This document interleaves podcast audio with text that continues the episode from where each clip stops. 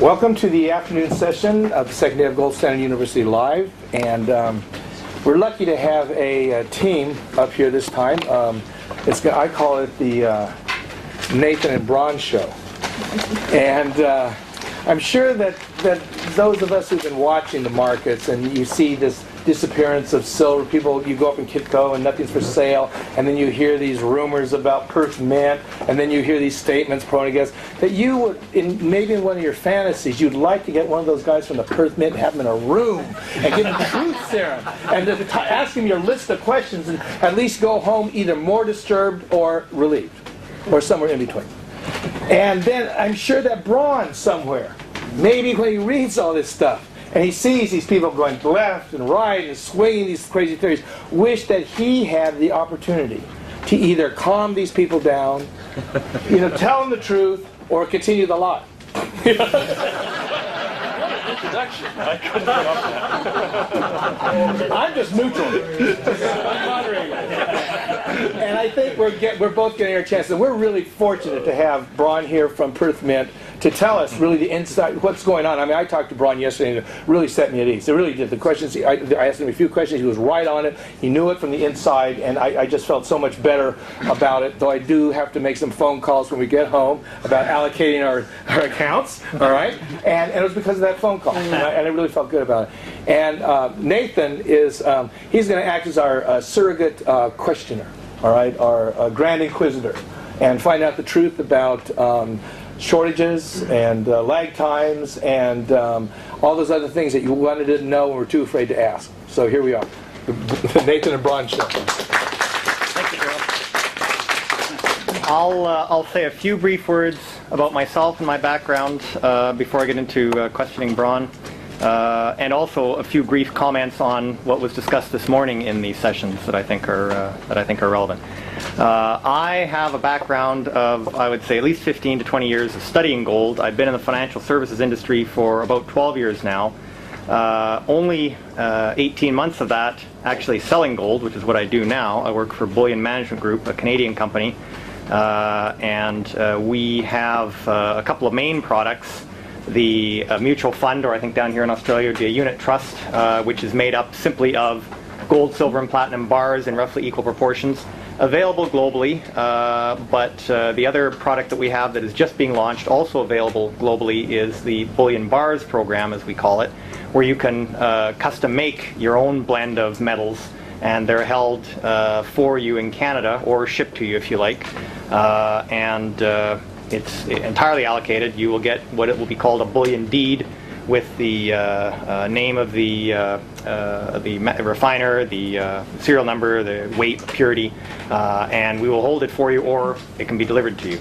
I'm sure my boss would also want me to mention the third product that we have, not necessarily a, a product in the sense of a financial and direct, direct investment in gold, but we are a private company, but we are also raising money for our big marketing push uh, soon to come. And there is private stock available in the company as well, which I think is a, a, sort of a built-in leverage for those people that are tired of mining stocks not working or fear to uh, fear to step into the options or futures market for fear of getting the timing wrong. Uh, there is a leveraged way to play the success of our company as people, as the world wakes up to the fact that they need to allocate to gold. Now that's all I'll say by way of a, a sales pitch. Uh, a couple of comments I wanted to make about the uh, uh, what was discussed this morning. When the professor uh, mentioned that uh, uh, you know it was it was a bit of an intuition for him that silver is the canary in the coal mine and would go into backwardation first, I thought of two not exactly scientific comments, but two other reasons why I think that's true. Uh, I, you know, you can debate where a proper gold-silver ratio lies, but I think probably everybody in the room, or the majority of the people in the room, would agree that silver is undervalued relative to gold right now. That would cause the stocks of silver to run out faster than gold, other things being equal. And even if you didn't believe that, uh, I think the other reason is the old saying that uh, silver is the poor man's gold. Uh, you know, to use an analogy, it's a little worn out. Uh, on the Titanic, it was the third-class passengers that uh, noticed the water in the hallway first uh, ultimately affected the entire ship. But uh, I think that as the crisis gets worse, the poor will feel it first, uh, and uh, they are only able to afford silver, uh, and that's I think what we're already seeing in Mexico, maybe a little bit, uh, and other places around the world. The only other point I wanted to make before I question Bron is The uh, comment that Daryl was saying, I'm, I'm you know, Daryl, uh, it was very, very useful the way he pulled us back into the big picture, I think, and said, this is all an exercise in the governments of the world throughout history trying to take away the gold and silver option from people for saving, and various people or um, uh, entities trying to bring it back. Now, uh, it's a little gloomy uh, to talk about JFK being assassinated potentially because of his attempt to bring back a silver certificate and all the rest. Uh, but I would say, uh, you know, it is reality that we're in a war, uh, and it's a war for our own freedom ultimately. Uh, every person in this room, you strike a mighty blow every time you buy a gold coin because it simply moves that much more gold into private hands. Uh, but I guess what I wanted to say is it's not necessarily a gloomy struggle towards a bleak future where our standard of living falls. I think that uh, you know whatever the chance of a breakdown of civilization, I think it's relatively small, and I think we will come through this for the simple reason that uh, there are enough people in the world that still believe in the American dream. It's really a global dream now. The idea that if you work hard, you will be rewarded, you will get ahead. Uh, you know, unfortunately, a lot of those people who were not uh, prepared and did not study gold and its role in history uh, will pay the ultimate price. You know, a simple example. I had a wonderful baker that I used to buy my bread from regularly in Vancouver, and he eventually worked himself to death. He died of a heart attack because, as the professor has pointed out, it's a bad time to be a small business owner. Uh, the odds are stacked against you. The banks uh, run uh, run the show anyhow, that's all my monologue. Uh, like I said, it's it's it's good times ahead. I think we're in uh, we're in very good times. If anybody had any doubt, uh, and we'll soon be rewarded for our patience. Now, my first question for uh, could I do a little intro of oh, myself? Oh, sure, yeah, just yeah, because I had some stuff to do. um, right ahead. yeah, attack me later. Um, uh, I, I, started working the Perth Mint in 1994 in Sydney, um, and uh, I've done a lot of things in the mint over that time. I started by selling physical bullion over the counter, real bars to people coming in with cash and wanting to hand it over for some physicals. So that's my starting point. But I just want to probably mention that I am here in a private capacity. I'm not here in an official capacity. Um, but you know, Tom sort of saw my blog, which I just got up here, and, and thought I might be interested in it. And uh, I had seen the professor's stuff many years ago on the internet, but never got around to getting into it fully. Uh, so yeah, that's that's what I'm here for that. So I just want to make that sort of clear. And and on that basis, probably a lot of the stuff. I'm, I'm happy to answer specific questions, but I don't really sort of want to do a big sell job on the Perth Mint. What's the blog? Uh, well, you can get it down goldchat.blogspot. Yeah, blogspot, just the um, Google blogspot. Uh, a lot of the statements I'll make probably more general statements. I don't want to get specific about, you know, uh, because Perth Mint does things, but other manufacturers and producers of products operate a different way. And so we're not talking about some of the things in the industry. I might well probably more talking in general terms, happy to answer specifics, but I'll also just be talking in general some of the commercial factors in play at this end of the business that I deal in. Um, and also, which some people don't sort of get is just because I'm explaining is necessarily does not equal an excuse. We're not trying to make excuses for what happens. Um, you know, it's just an explanation. These are some of the factors uh, that I've written on my blog about why we have production shortages. They're not meant to be excuses. They're just an explanation of some of the things that go on in thinking, and I'm just hoping to provide that sort of information. And just one thing to close, because I was talking um, near the bar, and I was telling the story about um, the street that I used to live in, and it seemed to be of amusement to a few people. So I thought I'd just recount it because I went home and uh, into the apartment, sorry, and just had a bit more think about what happened. Um, when I was about eight, um, I used to live in a cul-de-sac, and it was actually not a cul-de-sac; it was actually a dead end. And because what happened is when they subdivided this block of land, they built this road through, and these are houses, all these houses. But this was one lady, an old lady, who owned this huge block at the end, and she didn't want to sell. And it doesn't matter how much money they offered her, so they just built the road, ended it, and then at the end of our street, we therefore had this lovely bush, open bit of land that sat there for probably 20 years um, until she finally died and her family sold it off. But that was great for us as kids because this has a little play area for us. It was bush, the trees in it, and had little cubby holes and houses that we built or whatever. Um, and as your kids, you sort of start exploring. It was reasonably large, and up here in the corner, we found one day um, a, a bit of probably gyprock or drywall for the Americans. It was in the shape of a, an arch. I think it must have been you know, some sort of arch over a doorway. And on it were a whole lot of tiles. And around it, lying around, were these sort of more rectangular blue sort of tiles. And um, kids being kids, and I don't know whether I started this game or it was someone else's suggestion, but we said, well, let's, we chipped all these tiles off and we said, let's make this money. Call these credits. So we set up a system, we said, okay, the little square ones will make equal one credit, and there were these sort of more oblong ones which are about twice the size, so we'll make them equal to 10, 10 credits. So we created this, and of course, what we decided then is that we'd all found this, so we would split this great stash up evenly, which is the fair thing to do. It was a communal asset that we had found. Uh, so we split up this asset, and everyone got a direct proportion, you know, probably maybe 10 of the little ones, and I think maybe two of these more larger ones. So we each had uh, 10, 20, 30 credits of money. And, uh, and I can tell you, uh, I used to live here, so me and my sister, it was two of us, we got um, two stashes. There was a poor guy here, he was an only child, he just got one stash. He sort of felt a bit unfair that our family controlled a bit more of the money, but you know, it had to be, we, we argued that it had to be divided by each of the persons equally, not by family. He argued for, you know, that it should go family. And there were four kids in that house, so they got probably the majority of it. And I can tell you, we felt quite wealthy.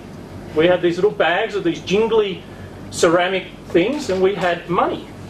And I, I can't remember specifically whether, I'm pretty sure there actually were some deals that were done. You know, give me your football and I'll give you 10 of my green tiles or credits. So I think there were a few transactions that, that took place, similar to what the professor was saying, handing over of real goods for fiat. These credits that we all agreed were worth something.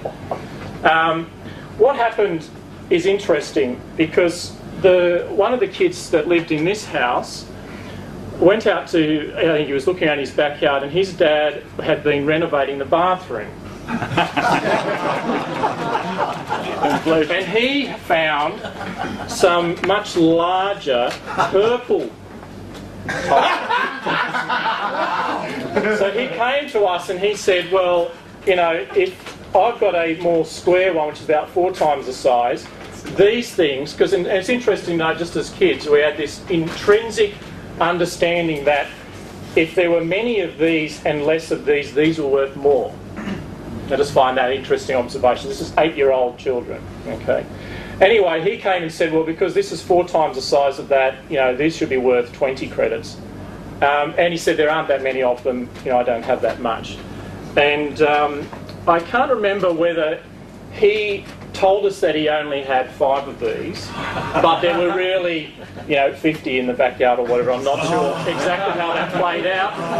But then, of course, what I did was I went around and buried, had a look in my um, backyard under the house, sort of was uh, on um, poles, and found um, these more sort of white, sort of funny, sort of shaped tiles.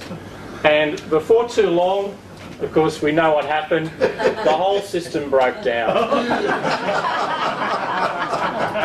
now, you may find it, um, yeah, interesting. I mean, this is a fiat currency story. What I hadn't reflected on until I just I was talking and had, had a thought of this last um, yesterday and then thought about it last night is that maybe this is uh, Freud, some sort of Freudian subconscious explanation of how I've ended up at a mint. and indeed how I've ended up here and why I maybe I learnt a lesson subconsciously here about fiat.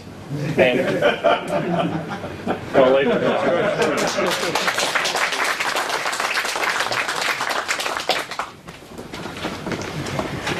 All right, well, with that, uh, my first uh, general question is uh, Would you say that, um, let's say, five years ago, uh, what, how often when somebody bought a Perth Mint certificate, actually, I should back up even before that. Mm-hmm.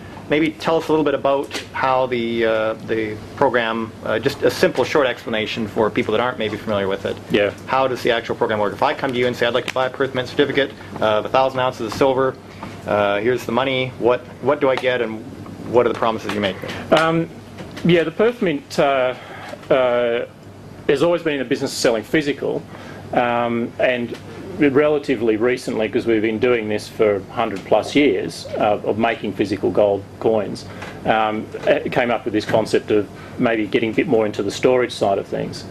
Um, and we had done that in a small way up until probably the mid 90s when um, Asset Strategies International, which is a, a, a, sort of a dealer of the certificate, who also sold the Mocatta delivery orders, um, and came to us and said, Can you do something similar to a Mocatta delivery order, but with a few more bells and whistles?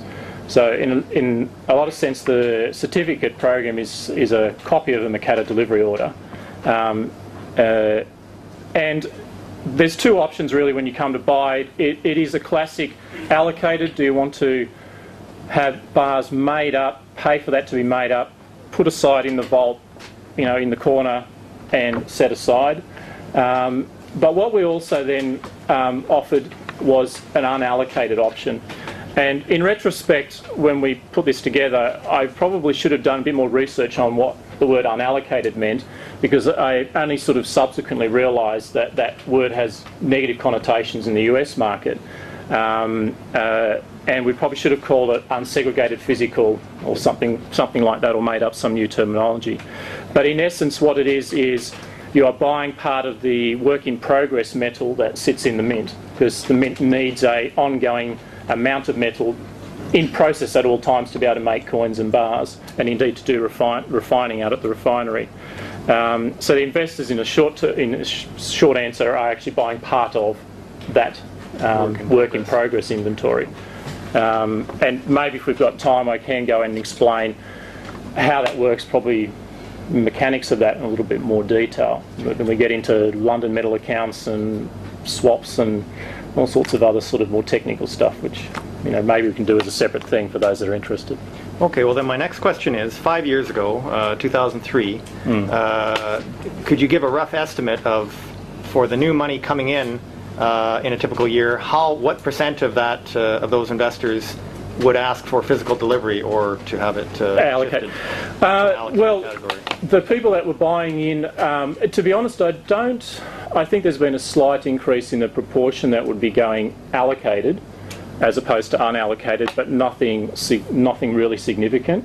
Um, and to put a proximate figure on, we'd probably hold about 10% of allocated, and 90% is unallocated. Um, and, and notwithstanding all the recent um, Jason Hommel stuff, um, and you know, we did see a reaction to that. We had a lot of people ringing up saying, I'm not comfortable with that, I want to convert. Um, but nothing significant. And indeed, the new inflows are still sort of a 10%, 90% ratio to unallocated. But there has been a, um, a, an increase towards taking physical delivery, um, no doubt. Um, and you know, five years ago, it would be very rare. You might get a client once every couple of months. Someone would ring up and say, "I want to take a bit of physical." Um, now, now that's a bit more frequent, but nothing that's probably you know excessive, at least within the depository side of the business. Okay, because that the line of questioning I was going to pursue there was Uh, it really all depends on what is actually in the contract that these people sign. Hmm. If they were told that it would take X number of days, you know, you would have delivery, or you would be able to shift from unallocated to allocated hmm. within a certain number of days. Yep. Uh, and as long as the mint is still within that, hmm. then there's no issue. But on the other hand, if you said, well, yes, you know, you can shift, and it shall be within 14 days, you shall be, you know, able to shift categories. And if the mint is now breaching that, then that's, I think, a legitimate cause for people on the internet to complain, even if they aren't maybe pointing out that. So what is Yeah. the actual? How the, The, the legal, the, yeah, the contracts read that allocated is available um, for collection within two days, and we only put days. we only put two days on it because um, you know, and to be clear, the Perth Mint is not. Um, whilst the business is marketed as a depository, the Perth Mint is not actually a you know, its business is not depository, i.e. warehousing. Its business is making, you know, coins. So we have vaults, but those vaults are usually full of operational metal, and the guys are, you know, taking booking metal in and out to the various departments as we manufacture it. So we only put a two-day window on because we needed to coordinate with the production guys to make sure that you know we can come in and take the bars out because effectively you got sort of operational metal in one bolt and another bolt's got a bit of stuff and the rest of it's all the allocated sitting in, on the on the other side, locked up, um, sort of segregated in that way. Um, so we put a two-day thing just to give us an operational time to get it. In practice, you know, in normal situations, mm, some clients have turned up that day and we're like, okay, we'll wait and we'll ring the bolt guy and you know you can have it now. So, um, and on unallocated, the the contract is 10 days, 10 business days. Okay. well, those sound very reasonable, but uh, what I've been reading on the internet is that there have been much longer delays when people wanted to convert from uh, unallocated to allocated or to come and get their actual metal. Is that correct? And if so, how long have those delays been? Uh, I'm not. Yeah, I, I, I don't know of any specific cases myself. Um, I I can't. I mean, I'm not going to say that we haven't stuffed up, to be honest. And I think you need to probably consider that the Treasury Department that runs that business has really got two bullion dealers and a couple of support admin people.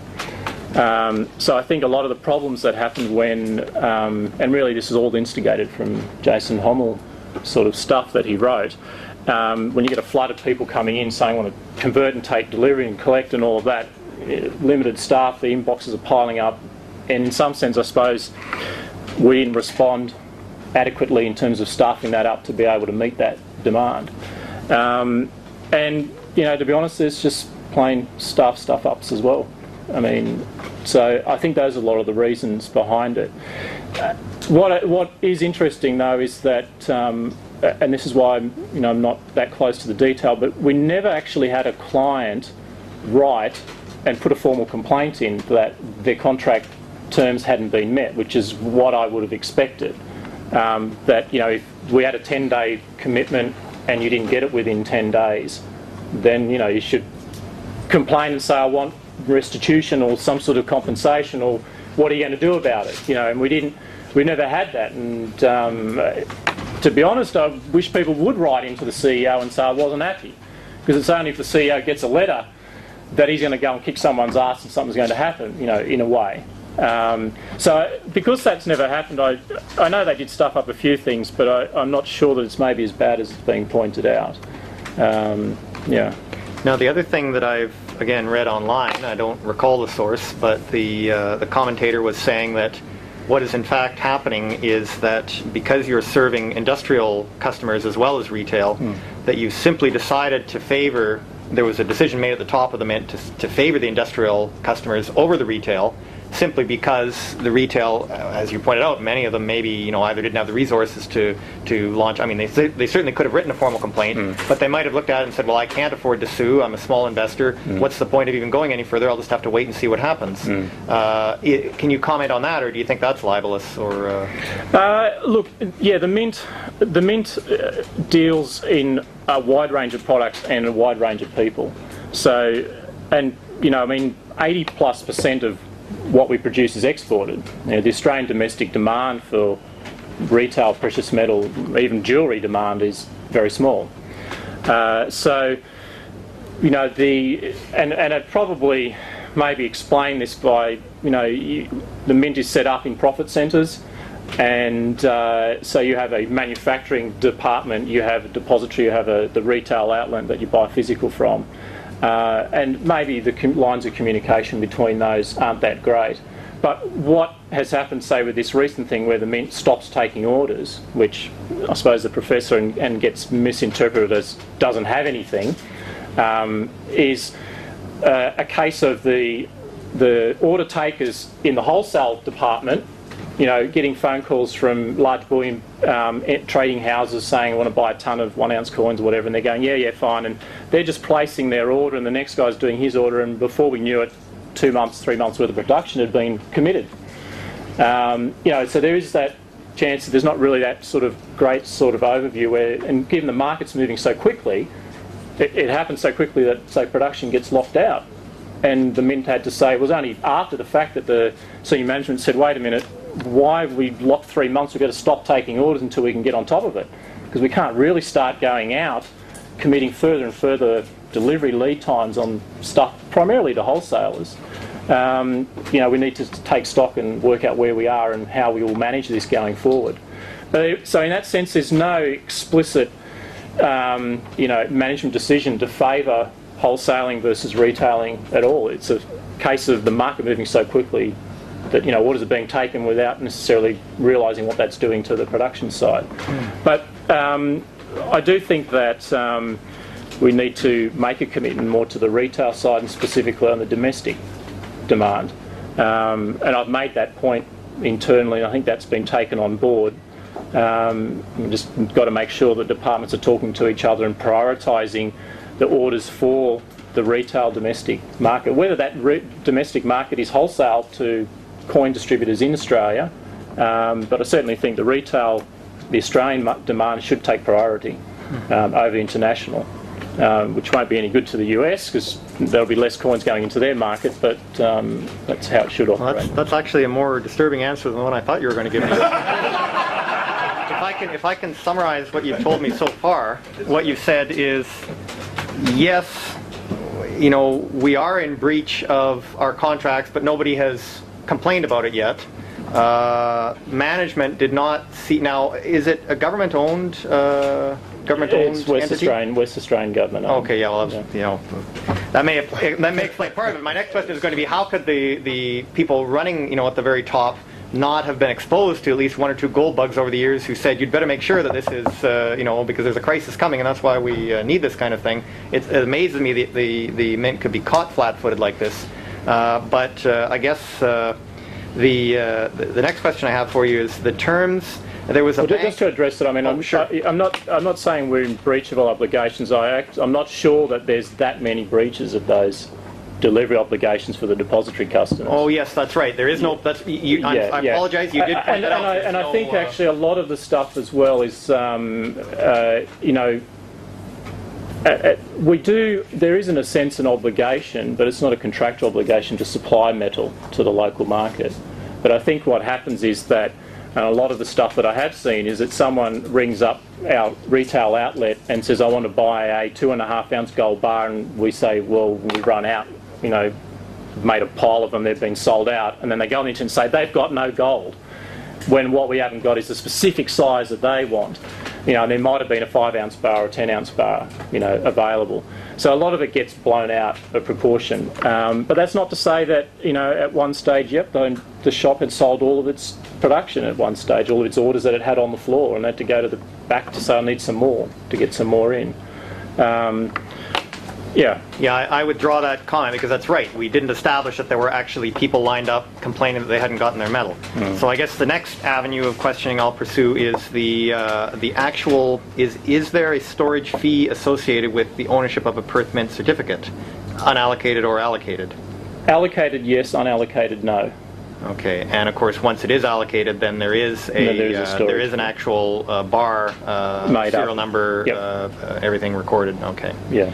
Uh, because I was going to ask you, uh, this is not directly related to the Perth Mint, but I think it was either Merrill Lynch or Morgan Stanley. Someone had bought Mm. certificates. Mm-hmm. Uh, a guy uh, uh, eight years ago, or whatever, he'd been he'd been uh, holding them for four years. He'd been getting charged storage, and then when he went to claim them, Merrill Lynch said, "Well, we don't actually have them." And he said, "Well, how in the world can you charge me with storage?" At which point, when he sued uh, Merrill Lynch, they backed down and said, "Okay, here's the money back." But part of their defense was, "Well, everybody does this with uh, metal certificates. We charge storage, uh, charge, uh, charge storage, but we don't have the actual metal." but that's not an issue. It sounds like you're saying it's not an issue with the person. Yeah, and that and that's why I said when when we first put this together, that choice of unallocated, it, retrospectively, is a bad word, and we haven't probably distinguished enough about uh, what the business model is of of it, and it's a unique business model um, because I suppose. Uh, you know, Kitco's unallocated is the same thing. It's funding his work in progress, his operational metal as well. Um, but there aren't really a lot of entities that can do that because there aren't really a lot of entities that people will trust to do it. Jewelers could do it. I mean, a large manufacturing jeweler could come and say, buy my inventory, and you know, because I've always got X amount of gold going into the process. But you need credibility to be able to do that. And to be honest, the only reason why we do it and why it's been successful is because we are West Australian government owned and we have a very explicit government guarantee, you know, standing behind the, the Mint's operations. Um, I don't think it would probably, if it was a standalone private mint, that it would probably work. Um, it's that explicit government guarantee that um, I suppose makes people comfortable. Okay, and uh, I didn't ask this question specifically, but since we're, we're more concerned just at the moment with silver, have you noticed, uh, are the whatever problems or rumors of problems that there might have been of, of customers being unhappy, have you gotten a sense that it is more with silver rather than gold? Is that a correct assumption? Uh, well, what I, what I would say is that my feeling is that the silver market is tighter than the gold market. Um, we don't have any problem getting hold of bulk metal. I mean, gold, to explain the dynamics in Australia, um, you know, AGR Matthey, really the refiner, does about 98% of Australia's gold production. You know, is between 200 to 300 tonnes a year. And the domestic demand, our, our requirements plus jewellery requirements are nowhere near that, and all that goes exported. Um, so we can source our metal locally. Um, silver's a bit different because silver um, is not, the refinery is really a gold refinery that produces silver as a byproduct um, of that gold refining. It's not purely a dedicated sort of silver refinery, it would rather put its capacity to gold refining.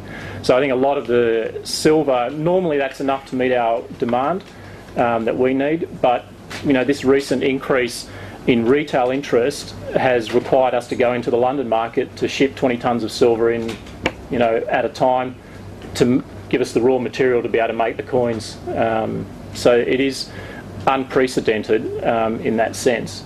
And probably just to um, give you a feel for that,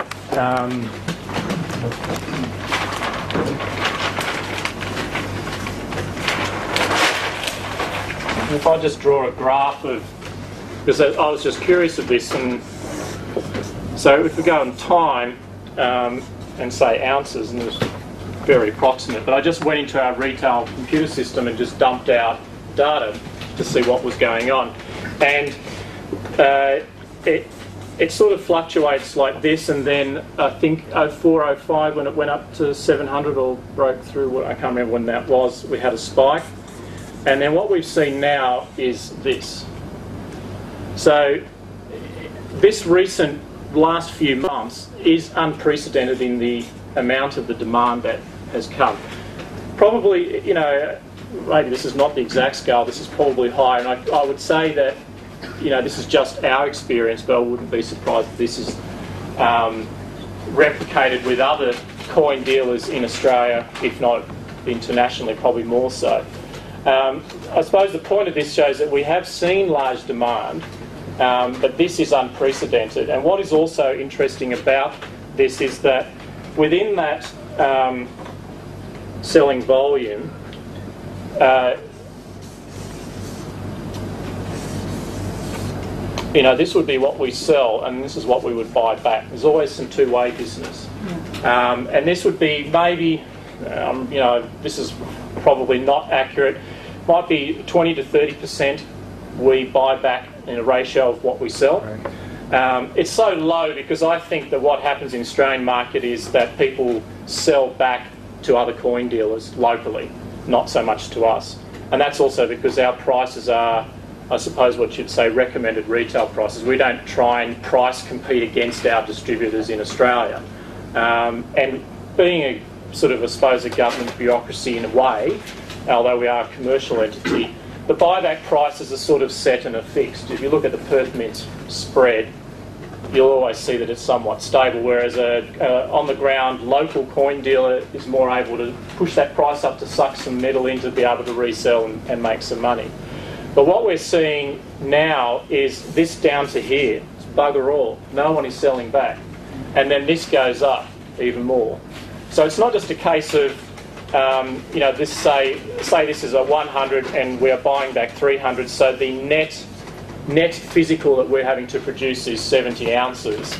What's happening is this 30 is now going down to 10, so the 70 becomes 90, and then this is going up to 200. So it's really an increase from 70 to 190. And I think that that, which is what we're seeing, and I think that is what's happening um, all over the world at the retail level. It's not just an increase in demand, it's a dropping back of the buyback, the, the metal that would normally been resold in. And just to probably as a, an aside, uh, what I have noticed, and I don't know if this is um, counterintuitive, and maybe this just reflects the depository clients that deal with, I don't know, but in some sense it is a retail thing, is that the, if you've got a price that's doing this, that what I have found is that demand matches that. So when we look at how many ounces or accounts are being opened, it's very highly correlated. Now that may not make much sense to you because most people would think, well, if the price is high, it should actually be a, not new buying, people should be selling back. But that's not what happens. New highs in the gold price shift more people into thinking, I want to buy gold, and they're buying in. When it drops and stabilises and bounces around, it flattens out, people get bored. So, in some sense, it's a combination of these new high prices and volatility that drives investment demand in. Um, and, and I suppose maybe it's reflecting the fact that as the gold price breaks a new high, you know, as journalists write some article saying gold is now broken $700. And then that trick tips someone who was on the edge of thinking I might buy gold to then saying I better buy some gold. And these, so these increases and spikes that we've seen in the gold price have sucked and tipped more people over to making that decision to buy gold.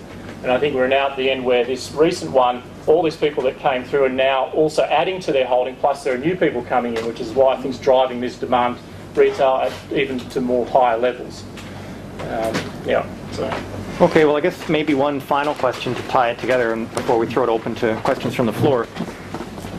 Uh, is it a true statement to say that if the music stopped this afternoon and you looked at the total extent of the unallocated uh, silver certificates at the Perth Mint and you looked at the total work in progress, subtracted any absolute contractual claims that larger commercial entities might have against that work in progress, is it absolutely true that every unallocated silver holder does have an ounce of silver somewhere in there Yes. to there? Yes. So it is 100% backed Yeah. according to that Um, definition? Yes, Okay. and uh, um, I suppose uh, let me say that uh, something that, and I can go and explain why, but the Perth Mint uh, different, um, which is something new to me coming in, and I studied accounting as part of my degree, is that the Perth Mint actually runs a metals balance sheet.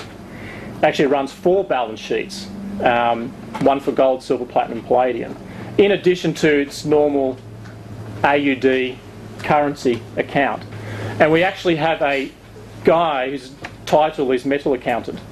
They're the financial accountants, um, and their job is to do the profit and loss statement and all of that. But we have one guy whose job is to do metal accounting, and you might say, and, and when we went out to look spec computer systems and find out how um, looking for a new ERP system, no vendor has, has has got that specification. No one, and they didn't know what are you talking about. Doesn't make any sense. And I'll, I can explain later because it's more technical and why and how that doesn't. It's related to leasing and how we hedge or how we don't wish to be exposed to the gold price. Because what we do is we say, and the job of this accountant every quarter at the stock take is to add up. He goes through and adds up all those ounce denominated liabilities because they're not, they're contractual obligations in ounces, they're not contractual obligations in money. Um, and indeed, to, to just to diverge slightly, I mean, when we, in the leasing market, we say lease gold, I mean, the contract that you get when you do a borrow gold from a bullion bank says, you know, I have borrowed 1,000 ounces of gold at 1%, you know, for six months. And for an accountant, they can't account for that because there is no dollars on that contract. Because an accountant says, I have a, a piece of paper and my job as an accountant is to work out the value and do a debit and a credit. But when you get a lease contract, it's totally denominated in ounces. There is no price put onto it. It says you must give me the thousand ounces back at the end of the six months. I don't want money, I want ounces. Um, and actually, another diversion, it's interesting that it's called a lease. It's not called a loan. And I find that quite interesting. It's the lease rate, not the interest rate for gold. And when I came into the industry, I said, I thought about that. No, I said, why is it a lease rate? And my reason for that is, is that um, the word lease um, implies ownership. You lease a car or you rent a house, you pay a rental fee or a lease fee for the car. But who owns the car and the house? Not you. When that rental period's over, you leave the house, the owner of the house still owns it. And I don't think it's coincidental that the gold industry therefore called gold loans leases. Because what they're saying subtly is that's my gold, I own it, even though probably legally the title has passed and so forth. You know, they've got the physical gold and you have an obligation to repay it. But there's this subtlety where that's my gold, it's a lease, I own it, I'm just renting it to you, and I want that gold back. And because of that, the Perth Mint operates on a basis of saying, I've got all these ounce denominated liabilities to clients, unallocated clients, as well as probably a few leases in that we need to do that we on lease the refinery, I'm diverging. And then that metals account at the end of the quarter goes and looks at all the physical stock take and all the other balances that we hold out in the refinery and so forth and adds that up and says, do I have a balance? Do I have a balancing balance sheet? Debits and credits must add, assets and liabilities must match. And we want them to match because if they don't match, we are exposed to the price exposure. As long as we've got 100 ounces owed to people, we've got 100 ounces of physical assets. It doesn't matter if the gold price goes up, the gold price goes down. Because the liability values went up, the assets went up, or the liability value goes down, the asset goes down. We are totally hedged in a way. Yeah, and I guess I guess I should have added. No, no one else has any claim. I mentioned industrial, but there's no other claims from any other uh, activities that you've done. No other encumbering of that work in progress. That's right. Well, in some sense, yeah, as I said, there's, there, he adds those assets as explicitly separate. And look at, we're not saying any particular pile is owned. We just go. That was the physical stock take. They went around, they counted all the stock, added it all up, multiplied by how many fine ounces of gold is in each of these things that are lying around, and then just add those liabilities as separate. And that's his job: is every day, every quarter, to reconcile the movements and to reconcile those balances to make sure they add up. Okay. Um, yeah, so i we're quite particular about that um, because we don't want to have an imbalance. It's, there's two reasons. We don't want to have an imbalance of assets and liabilities. This does mean that we have a price exposure. You know, if we've got too much assets to the liabilities, we're long gold. If we've got too many liabilities, and not enough assets, we're short gold. Either way, we don't want to be short or long. Perth Mint, in some sense, is agnostic on where the price is going. It's like the warehouser for grain. He doesn't really want to know about where the grain price is. His job is just to store it. And we are the way. Our job is just to fabricate it and make some money on the premium of the product. We don't want to take a price exposure. Um, so, yeah, it, that's part of the reason we're so particular about it. And we do that balance sheet down to a thousandth of an ounce. The other reason we're so particular about it is because we also want to know whether anyone's stealing the gold out in the factory. and whilst we have, you know, um, security checks and, and they go through x-rays or whatever as they go out, it's also a second control on top of also the physical controls within the mint um, to make sure that we are not, there's no, some guy within the mint has not found some way to secrete gold out of the system. Um, and we've got many other controls on top internally. I mean, it, you could imagine that Mint is a physically locked down building, there's only one entry and exit point for the staff, and they all get screened. So the, the whole asset and liability balancing is also a internal control mechanism. Okay.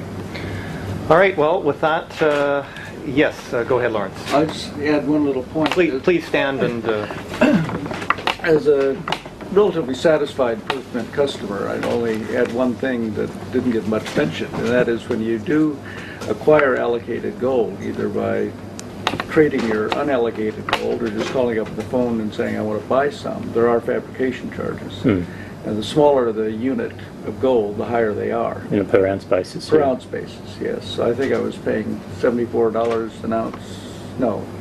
Well, anyway, to get hundred ounce bars, I was paying a considerable premium, Mm. but it was worth it to have the small sizes. Yes, yes.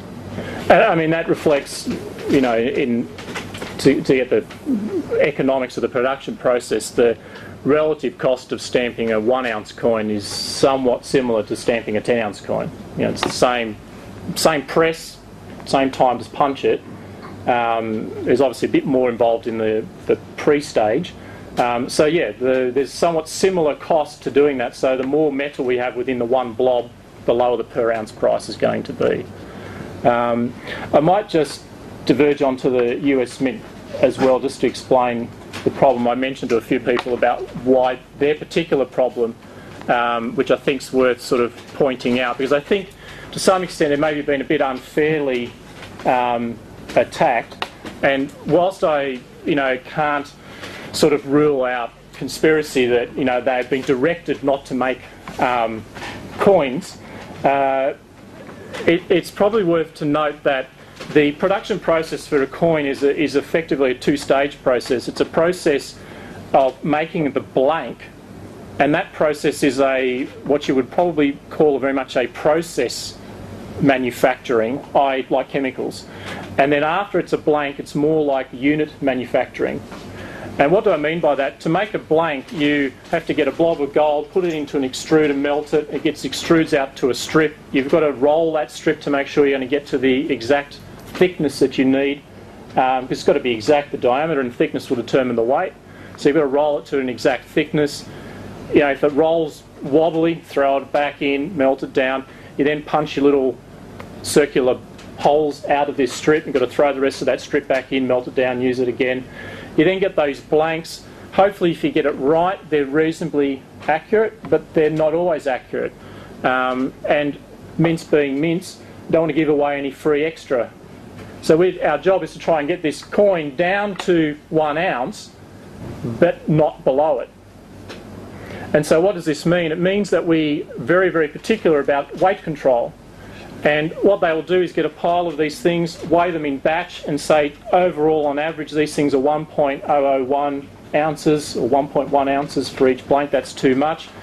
The chemist will do a calculation, they'll stick it into a vat of acid um, and pickle it, which will slice it. You'll go, okay, given that it's got this much excess silver on it and this chemical will react this long, it stays in here for 10 seconds, pulls it out. Hopefully, all these blanks have been reduced from 1.1 down to 1.001. And then you go and check those blanks, weigh them all. And we've got a little automatic sort of machine that sticks them on a scale and throws out the rejects, and all of this stuff goes in. It's a messy process. You've got chemicals, you've got solutions, you've got to throw stuff in, remelt it, and do it. When you're finished with that process, you're then stuck with these hopefully weight, very tightly toleranced weight blanks, which you can then just shove into the machine. They get stamped and packaged up and sent out. And that part of the process is somewhat easy.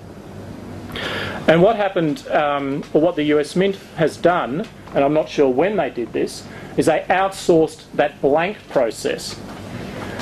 Um, the Perth Mint does both, and we keep it in house because we want to control the entire production process. Partly a quality issue, it's also a control over our production.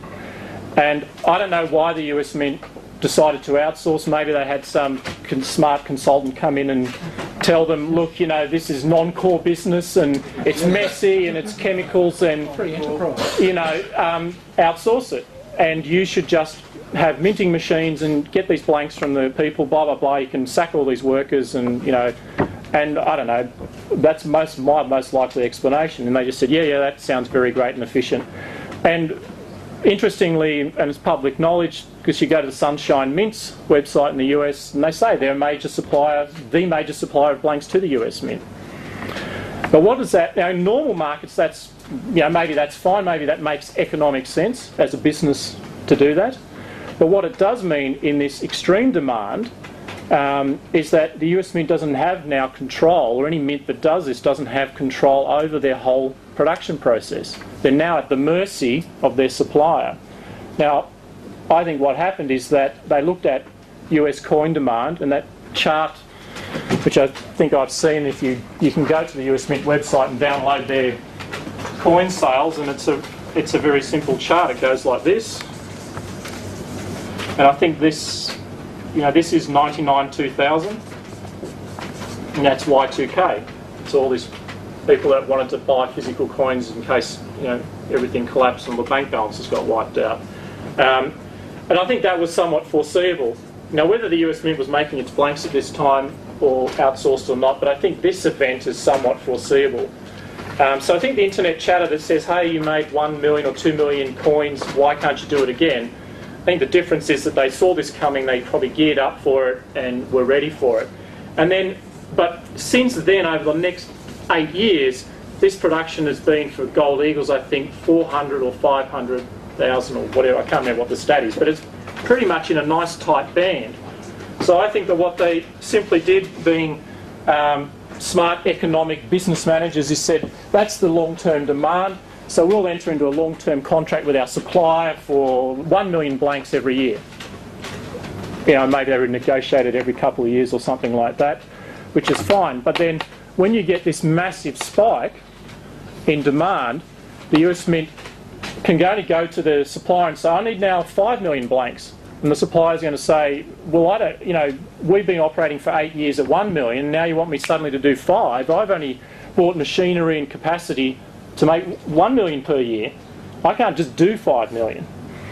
And I think that is part of the problem of why the US Mint hasn't been able to keep up with this demand. Um, and the other sort of interesting thing which I think will happen is that the Sunshine Mint also makes coins to sell directly to the public. So at some point, the Sunshine Mint has to make a decision to say, well, why would I? I've got limited capacity myself, and know these people that want to buy. uh, You know, I could probably sell my entire production retail prices. Why would I want to supply X number of blanks to the US Mint or some other mint at a wholesale price when I could fab- further fabricate that into a coin and sell it at full retail price? So the problem for mints that are outsource this blank production is they may end up with a situation their suppliers say, you know, not getting anything. And they are effectively out of business because their supplier can actually make the money out of it. So I don't know where this situation is going to go. If this retail demand continues in the US, you know, I can only see further problems. I can't see the US Mint getting on top of it. Um, and it takes time. I mean, even from the Perth Mint or any mint, it takes time to buy a machine. It takes time to get extra extruders and vacuum furnaces and all the other paraphernalia that's required to make coins. Um, I mean, to buy a Grabner um, press, which is the main press used by a lot of the industry, I think, picking a figure out of the air, is you know two to three million dollars. You don't make a capital decision like that, you know, and you can't just go and say to Grabner, "Can I have one off the shelf, please?" You know, they make them to order. Ron, So- Ron's very good, I think, at anticipating a lot of the questions people have. Uh, we have uh, two, que- three questions that I can see. Uh, four uh, questions. What? Uh, what? Uh, we- we're at uh, six minutes to three right now by my watch. Uh, how long Sorry. can we continue? As long as the audience is Okay. All right, uh, Rudy, uh, go ahead. One question, you said the, the Australian government guarantees uh, the allocated storage gold, is that correct? We're Western Australian government. West, okay, the state government. Yes. What do they guarantee? The cash value? Gold. They actu, they guarantee ounces. Yeah, th- it, it, it is very. Um, look, the wording, the wording in the act, because gold, um, the Perth Mint came about as a act of parliament. It's not a company. It's actually a statutory authority, um, which means that it's a. It's not like a government department. It's outside of the government, but it's a thing that's created by law. And there's actually an act of parliament. It's a law. I was going to say it's like Freddie Mac and Fannie Mae. Yeah. well, maybe that's Sorry. Bad example. No, I didn't mean to imply, by that. But But, it's in, but when they created that, they put in an explicit guarantee clause because they knew that no one in the bullion market would deal with it unless it was explicitly guaranteed by the government. Um, now, that guarantee, yes, it, it is worded in terms of dollars, um, but in practice, what would happen is that if we had, in the most likely scenario that that guarantee would come into play, is if we had a theft or a loss of physical metal. So someone came in and stole a whole lot, and our insurers didn't pay out because we also have insurance. There's effectively a, another risk management layer. So the government is there as the insurer of last resort of the operations. That's interesting. You, you would want the government, though, because if they're guaranteeing ounces of gold and maybe your insurance company is only guaranteeing the dollar value of gold at the time of the theft, then uh, the government would be delighted if the insurance company paid out and paid out in fiat dollars. Uh, Is that But see, what, uh, but what, hap what will happen in practice if that happened? You said you're guaranteeing cash.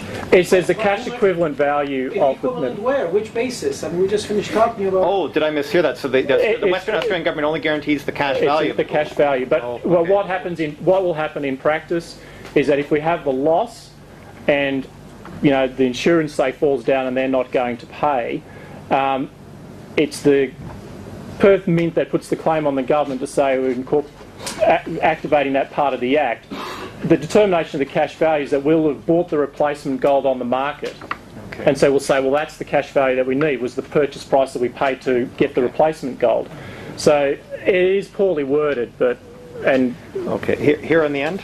Um, is it, um, I'm not sure if it's the role of the Mint, it sees it as its role, since it seems to be, um, it only wants to expose itself to uh, fabrication costs and make its money not paying the price. But could the Mint raise the price of its, um, of the product it sells to try and clear the market? Find the market clearing level rather than have shortages? uh, yes, look, that that is a valid question. Did I mean, everybody hear the question? Uh, Yeah. Um, what I see operating in the market in general is three sort of demand management mechanisms, which are a nice way of saying restricting supply, restrict, not so much restricting supply, but restricting demand. Um, and that is this sort of um, first in, first served. So if you happen to be in the first in the line, the phone call, you know, you'll get it. There is the allocation, so tell us everyone what you want and you all get 30% of what you want, sort of process, or using price. Um, and, you know, the US Mint's operating on an allocation basis. Um, others are probably operating on price. At the moment, because we're sort of more last in line to have these problems, and I should point that out, I mean, the US Mint, Canadian Mint, other mints were, all had these supply problems before, you know, many, many months ago, and it's only the Perth Mint in the last couple of months that's had that. Um, uh, so it's first for us to work out how we're going to deal with it, and I don't know the answer to that, and, and we'll have to think about how do we manage that demand. Um, but it, it can't be just a first in sort of whoever calls, and there's going to have to be some system of allocation or price where people bid up to, to get the supply, or they we just allocate um, based on everyone's orders. It seems like a fantastic sort of profit opportunity, to make the government very happy. Uh, yeah, and then what will happen is, um, you know, then we will get accused of price gouging by retail consumers, and you know, people write angry letters to the government, and um, so in some sense we also operate politi- uh, political considerations as well. Okay, I think Philip, uh, you're next. Okay, thanks. Uh, talking about the government guarantee, I went to the Parliament uh, Western Australia, took out a copy of the Act. I, I, I can't remember you say it's settled in cash. Uh, I have to go back and read again.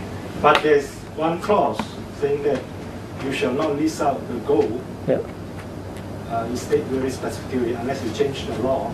yeah. Um, Jason Hommel has been saying, making the assertion that Perth Mint or the subsidiary has this out gold Yes. according to the uh, annual report. Annual report, yeah. Can you comment on his? Yeah, um, uh, that's uh, that's funny. I, I find that's quite funny because um, the section that he's using in the annual report is the section that I asked to get put in to hope clarify what we're doing. Um, I should point out that um, AGR Matthey, the refinery in Australia that does all the refining, um, is a partnership at law and it's 40% owned by the Perth Mint, 40% by Newmont, and 20% by Johnson Matthey. Um, and the so in some sense that AGR entity is a separate legal entity to the Perth Mint. Um, but given that it's a partnership at law, um, you can because partnership is everyone's all in. Joint and severally liable. Yes. So in, what happens is the market perceives that as effectively the Perth Mint fully guaranteeing that operation as well. And in acknowledgement of that, two of our directors are on the board of AGR Matthey, and we have that oversight into its operations. But that doesn't mean that it is a separate legal entity.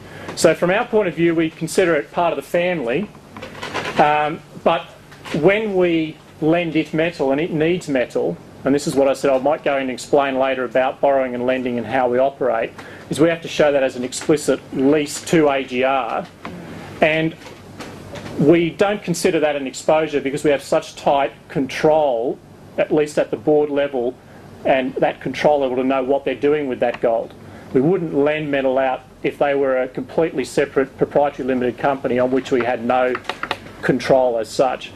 Um, so it shows in the annual report as a lease to AGR Matthey, um, and that I suppose raises these concerns of where you're leasing out.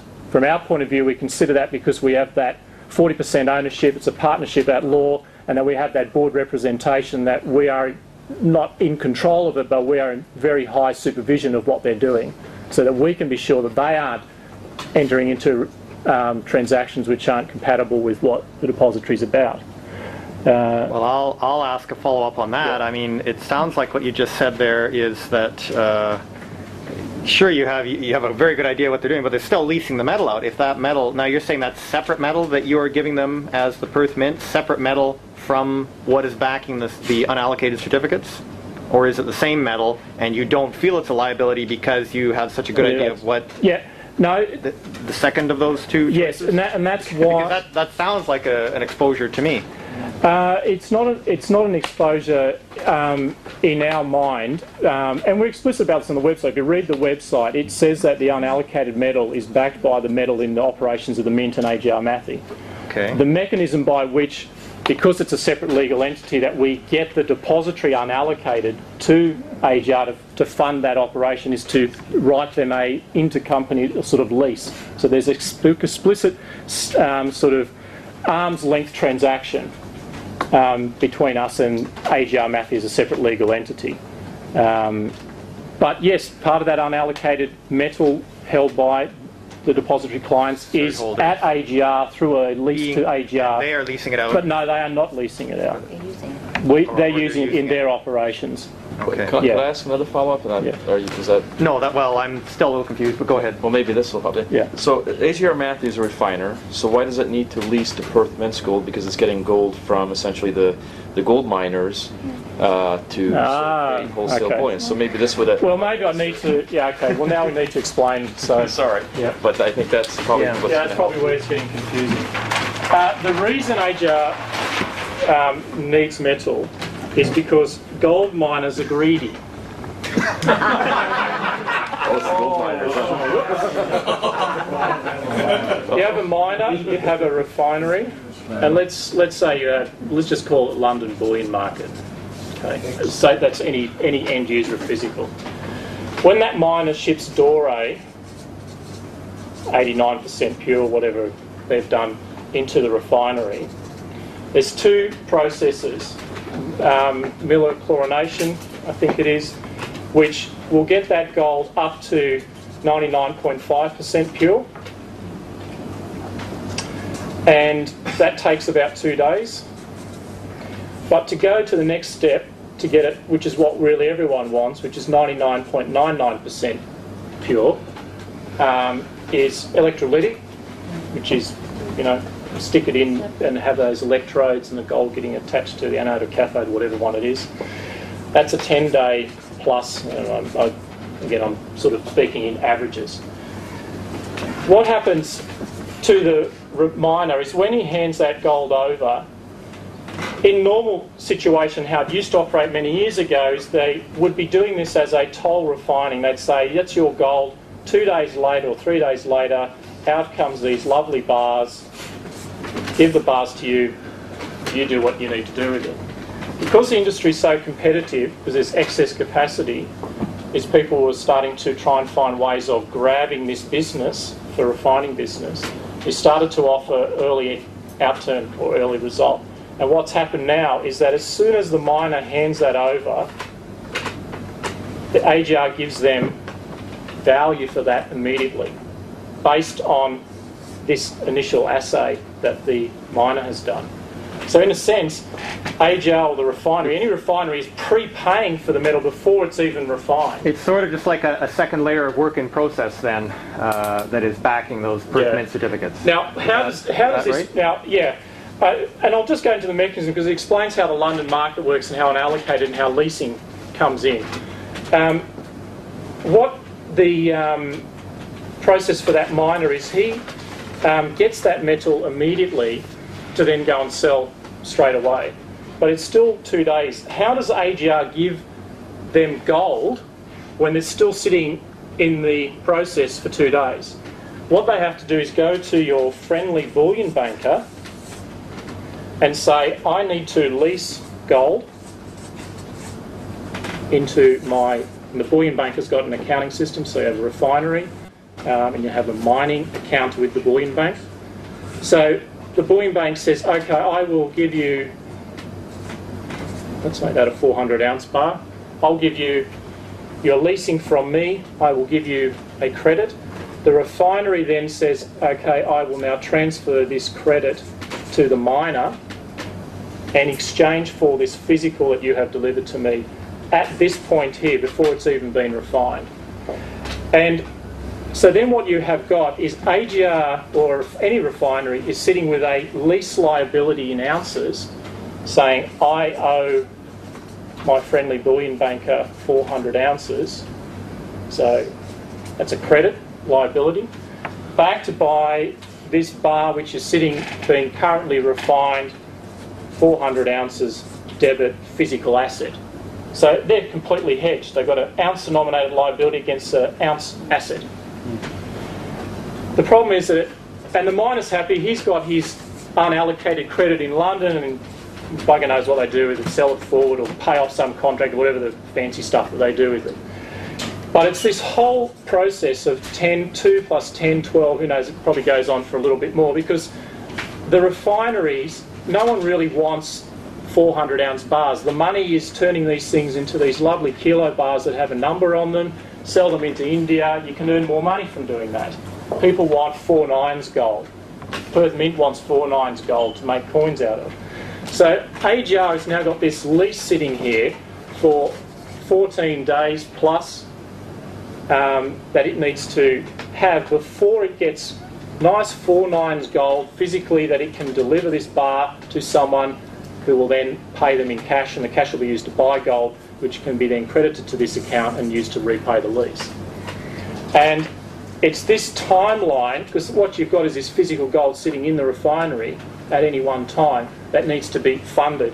So instead of AGR going to the bullion bank to lease the gold, they come to the Perth Mint and say, you know what we're doing, you've got board oversight, you've got 40% partnership, you're on the hook for this anyway, um, should worst come to worst because of the partnership law and you have 40% of this operation. So why can't we just lend the metal that your depository clients And the only you? and the only real damage done, you're saying, is that it would delay for those people who have unallocated Perth Mint certificates. It would delay that much longer them being able to convert it into allocated Yeah. or to take actual physical right. delivery. So whatever. So that, and that's and that's what they're willing to accept for not having to pay storage charges Yeah. uh, on their. Yeah, and if you think, what what is this? This AGR, and, and again, I'm putting rough stats, does between two to 300 tonnes a year. So that's about six tonnes um, a week. So just at a bare minimum, forgetting, this is just real raw numbers, it's at least 12 tonnes at any one time in that operation. And what what's your total uh, tonnage worth of uh, Perth Mint certificates? Uh, one Outsta- point- outstanding right now? 1.5 billion. 1.5 billion. So we got a mix of gold and silver. Uh, dollars worth, that. you mean? Yeah, Okay. Aussie Uh, dollars. Aussie Yeah, dollars. the least, I mean, this is, and this is, I mean, these are highly So- approximate numbers. so that would be a small percentage of your total. Uh, is that right? Small percentage. Well, not really, 12 tonnes at 32 million per tonne. Oh, okay, yeah, Tom. 400 Tom, million. Tom, Tom, yeah, well, I'll, I'll, I'll keep it during. Uh, Tom, Tom, I'll let, let, let Tom. So that's, that's, I mean, So, and so this really, is the, pro rata, it's actually a relatively small exposure, uh, unless everybody showed up and wanted their Perth Mint. yeah, and then they just have to wait for this time Yeah, to get that all okay. refined and, and made. Okay, uh, we've got one. Uh, oh, sorry, uh, you, sir, you had a question, I think. How, how much gold do you actually have in the mint at any given time? It's 12 tons, is it? Uh, no, that's just a back of the envelope calculation. Um, I couldn't actually say for security reasons. All right. Yeah. Well, there's a lot. There's a fair amount at the refinery. I mean, this just on these, and these are just numbers that I'm pulling out of the air. I mean, this is 400 million dollars before we even start talking about the fact that they need to hold some inventory, that they might accumulate some stuff and sell into peaks and, and troughs and the distribution of that and stuff that's flying around the world at any one time. I mean, that's the absolute minimum 400, just in the refinery, not even talking about the Perth Mint. So, um, yeah, there's, believe me, there's plenty lying around. Well, it's just I that think, the New South Wales is close to being bankrupt. I mean, it can't be that many years away. And so it's a good thing the mint's over in Western Australia. were there any It is more... because, uh, and, and uh, there is some comfort in knowing that there are six tonnes coming out every week. Every week, six tonnes coming out of that pipeline. It's got to be sold. Something's got to be done with it. Yeah. Uh, Yeah, la- last question to Daryl. Um, Bron, the refinery, AGR, okay, the excess capacity, does it still exist or not?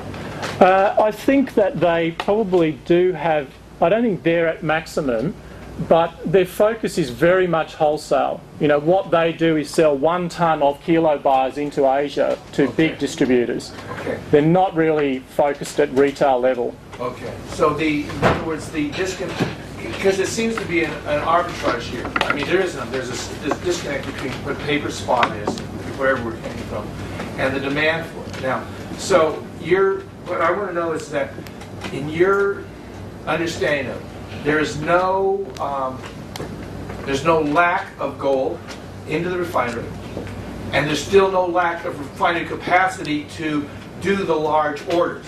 But there is a lack of capacity to take those, the gold and break it down into smaller, what we call the retail Yeah. order. Yeah. So if I were a rich Asian, instead of it being a poor one, I could go and call up AGR and get delivered.